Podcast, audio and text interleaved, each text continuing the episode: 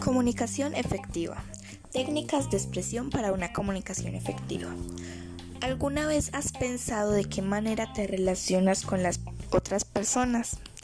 ¿Son claras las indicaciones que das o recibes a la hora de realizar una actividad? ¿O es claro tu mensaje para la persona que te va a escuchar?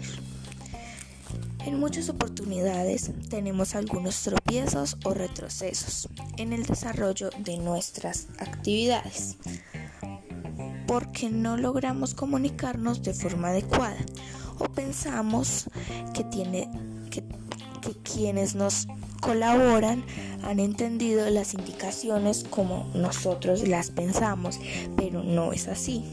Es por esto que podemos tratar siempre que la comunicación fluya sin dificultad y pueda ser comprendida con claridad.